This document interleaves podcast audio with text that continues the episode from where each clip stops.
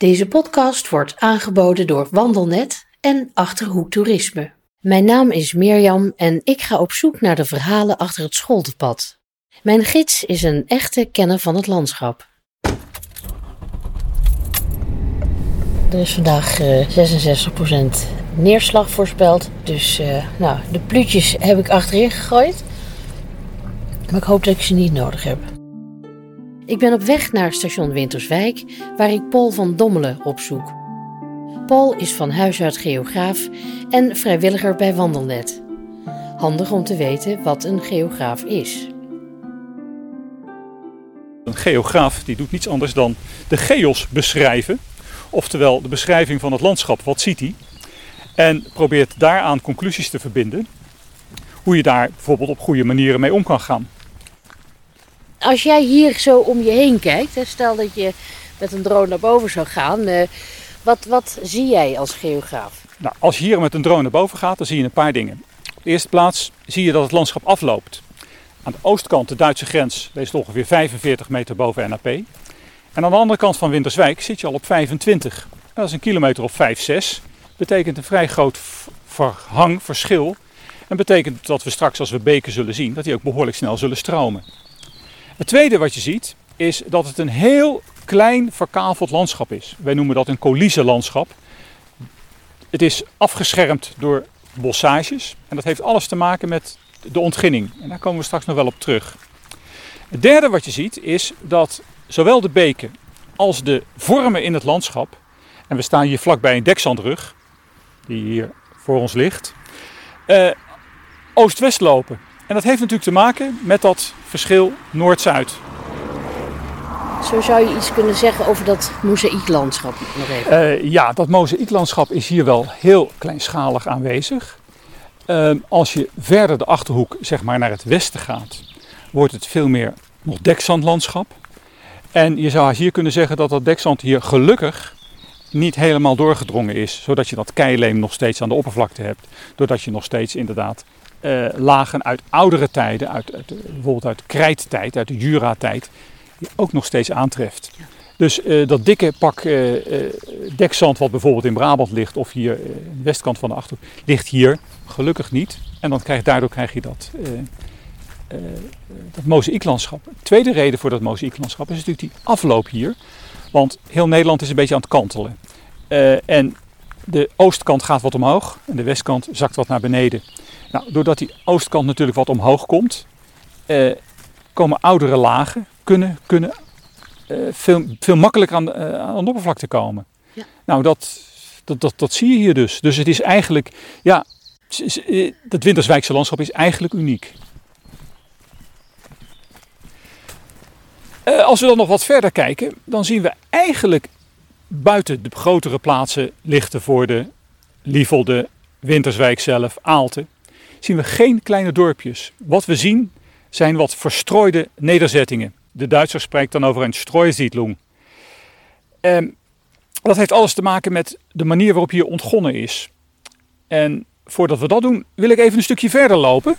Want dan moeten we even een klein stukje hele oude geologische geschiedenis erbij halen. We lopen even een stukje naar eh, de Ratemse Steen. Dat is een eh, hele grote steen. En als je die bekijkt, dan zeg je van, komt die hier vandaan? Nee. Als je gaat zoeken waar die ooit vandaan komt, dan zal je ergens bij Noorwegen of Zweden moeten gaan zoeken. Ja, en dan zijn we eigenlijk terug in de ene laatste ijstijd, het Salien. Zo'n 250, 200.000 jaar geleden. Toen ook Nederland voor een heel groot gedeelte onder het ijs lag. Ongeveer, het ijs kwam ongeveer tot, eh, vanaf IJmuiden tot... Nijmegen. En we kennen natuurlijk de verschijnselen van eh, de stuwwallen op de Veluwe. We kennen het uh, keileem en de hunnebedden in Drenthe. Maar hier in Winterswijk, en dat is het mooie, eh, komt dat keileem aan de oppervlakte. En dat keileem is in feite zand, grind, klei en enorm grote stenen die door dat ijs zijn meegenomen. En toen het ijs smolt, zijn hier blijven liggen. Dat ijs is natuurlijk niet in één keer hierheen gekomen. Dat heeft als een soort beweging gemaakt van het gaat wat naar voren, het trekt zich weer wat terug. Het is echt een gletsjer, gaat weer wat naar voren En dat betekent dat hier in Winterswijk een soort golvend keileemlandschap is gekomen als restant van die, uh, van die ijstijd. Ja. Nou gaan we nog even verder, niet, niet verder terug, maar even wat naar modernere tijd. Zo'n 70.000 jaar geleden kwam onze laatste ijstijd, het Waargselien. En die is zo'n 10.000 jaar geleden gestopt. Uh, in die tijd trok de Noordzee zich terug. Dat werd ijs. De Noordzee lag droog en het zand van die Noordzee waaide met de noordwestenwind ons land op. En dat keileem uit die vorige ijstijd werd grotendeels bedekt door dat dekzand. En hier in Winterswijk is dat ook gebeurd. En liggen op die oude keileemruggen ligt dekzand. En soms niet, soms wel. Dat is heel afwisselend. Het landschap van dat dekzand met dat, met dat keileem betekende een enorme afwisseling hier tussen droog en natte gebieden. En dat heeft de landbouw vanaf ja, het begin van de middeleeuwen beïnvloed. En toen de eerste boeren hier kwamen, toen uh, ja, begonnen ze kleine nederzettingen, kleine kampen. We noemen dat, dat kamp, uh, kampnederzettingen. Eén uh, boerderij, misschien twee. Kijken waar je een droog gebied hebt waar je wat akkerbouw kan plegen. En dan moet je aan gerst denken, aan vlas denken, wat tarwe. De nattere gebieden weer wat voor de veeteelt. Ja, en dan was er hele, hele droge gebieden, wat later de heidevelden werden. Ja, dat waren de schapen. Heel kleinschalig. En dat was, was echt maar een hectare. Eh, een van de eerste dingen die ze al zijn, vrij snel zijn gaan doen, toen ze dus denk, dachten van ja, toen er wat expansie kwam, toen die boeren, boerderijen wat groter werden, hoe krijg ik dat water weg? Nou, die, ze zijn begonnen met uh, die vennen met elkaar te verbinden, waardoor het water weg ging lopen. En dat verbinden van die vennen, dat is het begin geweest van de beken. Zullen we een beetje die kant op lopen of is dat een verkeerde route? Nee, dat lijkt me een goede route. Laten ja? we dat maar doen. Ja. We komen straks bij die beken wel uit. Maar nog even over die, over die kampen, want daar kunnen we nog even over doorgaan. Die beken die komen dan straks wel aan de orde. Ja. Ja, dat dekzand waar die boer op ging, uh, ging, ging, ging, ging werken, was natuurlijk niet bepaald vruchtbaar.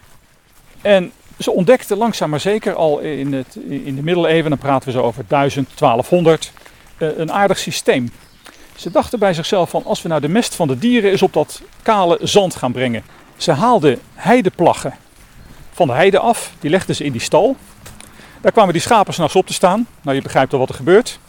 Die lieten daar hun ontlasting opvallen. Ja. En was het allemaal te nat geworden, dan werd er gewoon weer een nieuwe laag heideplaggen opgelegd. Die schapen er weer op. Was het te nat, weer een nieuwe laag. En op een gegeven moment stonden die schapen met hun rug tegen het dak aan.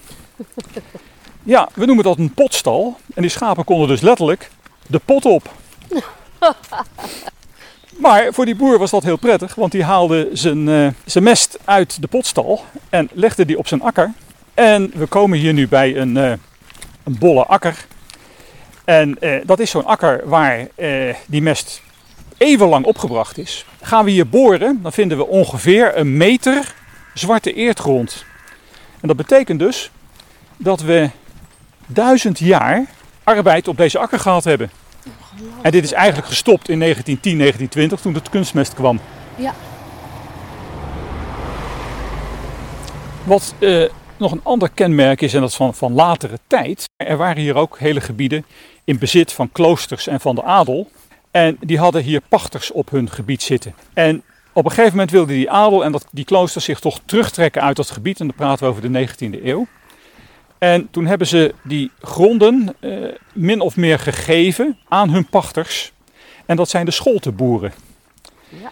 En de scholtenboeren, uh, die vrij grote stukken grond hadden en die zelf ook weer pachters hadden, die hebben een, een behoorlijk impact gehad op het landschap. Ze waren heel conservatief, maar ze hebben één ding gedaan wat bijna boeren nooit doen.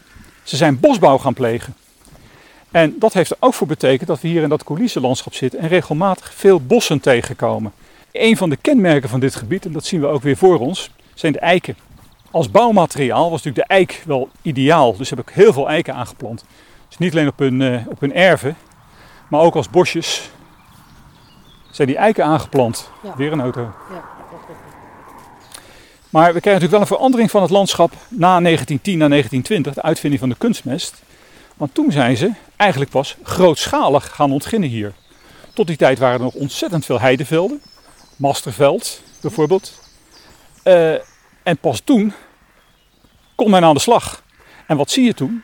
Dat hele stukken van dit golvende landschap rechtgetrokken zijn, vereffend zijn en grootschalige landbouwbedrijven gehad hebben. Gelukkig niet in dit gebied rond Ratum waar we nu zijn, maar als we hier wat naar het noorden gaan of wat naar het zuiden, dan komen we die grootschalige landbouwgebieden tegen. Natuurlijk niet in vergelijking met Flevoland, maar voor hier is het ontzettend groot. Ja, ja, ja.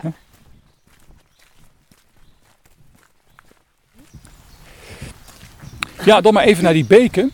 Uh, misschien dat we er nu niet aan toe komen om een van de beken nadrukkelijk te zien. Maar uh, ik heb het net al gezegd, die beken die dus beginnen. Ze zijn ooit begonnen door men dat men is gaan graven om die veenpoelen met elkaar te verbinden. Afwatering van het gebied. En eigenlijk is men steeds doorgegaan om het gebied steeds verder te ontwateren. Dat water moest weg. Het moest droger worden. We moesten akkerland hebben. En dan heb je al dat water niet nodig. Betekende dat die beken ook rechtgetrokken werden. En dat water heel snel het gebied uitgevoerd werd. Uh, nou, dat werkte redelijk lang. Tot de klimaatverandering kwam. En het hier tot vorig jaar gigantisch droog werd. Dit werden de droogste plekken van Nederland. En uh, men heeft gezegd van ja, maar dat water moeten we wel vasthouden. Nou is gelukkig al een jaar of 20, 30 geleden is men begonnen met van hoe houden we dat water vast. Uh, niet alleen met stuwen en dammen, maar ook door die rivier, door die beken, wat rustiger te laten stromen. Dat betekent dat je hem wat vrije bedding moet geven. Dus niet meer vastzetten in een, in een goot als het ware. Hup, weg dat water. Mm -hmm. Maar laat hem maar vrij lopen. Ja. Laat hem maar zijn eigen weg zoeken. En op het ogenblik zijn een aantal beken, waaronder de Ratumse beek, de, Willemsbeek, de Willinkbeek, Venneverloze beek, maar ook de Bovenslingen, zijn eh, hele grote gebieden dat ze gewoon hun gang kunnen gaan. En dat levert leuke effecten op, want als een rivier zijn gang gaat, dan krijgt u nogal wat energie. Ik zit even te kijken, Mirjam. Even kijken, dan kunnen we nog even de beek heel even zien. Als je leuk doen? Ja, laten we hem even doen. Ja. ja. Nou, we hebben nu uh, een stukje gelopen. Een stukje gelopen en we staan aan de Willinkbeek. We lopen nog uh, 10 meter door. Ja. Dan staan we echt aan de beek. Dit is hem. Ja, die ligt echt laag. Die ligt echt laag. Die heeft zich uh, behoorlijk ingesneden. En we moeten door de brandnetels heen kijken. Maar uh, en ja, hier zie je eigenlijk dat beekdallandschap heel erg goed. Je hebt hier de meanderende beek. Je ziet, hij trekt al die bochten. Ja. Uh, je hebt de weilanden en daarachter gaat het weer wat omhoog. Ja. Je ziet de steilrand. Ja, en de beek heeft hier dus de gelegenheid op het moment dat er veel water in zit, om tot aan die steilrand, kan hij dat hele gebied vullen. Dus wat dat betreft uh, is het veel beter dan vroeger, toen die kaarsrecht liep en het water heel snel afgevoerd werd. Want alles wat hier gewoon als hier water komt te staan op dat weiland, ja, dat zakt wel weg en dat blijft wel in het gebied. Nou, dit is ook weer zo'n beekbegeleidingsbos. Hè, met ja. uh, hier wat berken en uh, langs, langs, de, langs de oever wat beuken. En verderop, ja, daar staan weer die eiken. Die staan weer wat droger en wat hoger. Ja, ja. we zullen nu niet, we kunnen ook langs de beek lopen naar de boerderij Willink. Weer een scholtenboerderij. Maar dat zullen we nu niet doen. Maar eigenlijk zou je wel een beetje concluderend kunnen zeggen dat moeder natuur toch wel allerlei vernuftige uh, systemen elke keer uh, tevoorschijn tovert om dat, om dat landschap maakbaar te houden. Die natuur laat zich niet leiden. Uh, die natuur laat zich ook niet vastzetten. En wij moeten dus elke keer dealen met die natuur. Kijk, als we nu op dit moment kijken naar bijvoorbeeld de klimaatverandering die, die plaatsvindt, dan ja, zullen wij rekening moeten houden met hele sterke buien. We zullen dus ons afvoersysteem van water, of vasthoudsysteem van water, moeten aanpassen aan die buien. En niet andersom. En ja, ik verwacht vandaag een gigantische neerslag. Volgens het boekje 38 mm. Dat zijn die enorme buien. Ja. En daar moeten we mee dealen, om maar dat woord maar te gebruiken. Ja, ja. Nou, laten wij dan maar doorlopen voordat die buien komen. We gaan uh, terug naar de auto. Ja, doen we. ja, oké. Okay. Dank je. Trek erop uit en ontdek het schooltepad. Station Winterswijk is een prima startpunt voor verschillende rondwandelingen. De keuze is reuze en het gebied is oprecht oogstrelend. Beluister ook de andere podcasts waarin ik optrek met een cultuurhistoricus en biologe. Dit is een audioproductie van Wandelnet en Achterhoek Toerisme.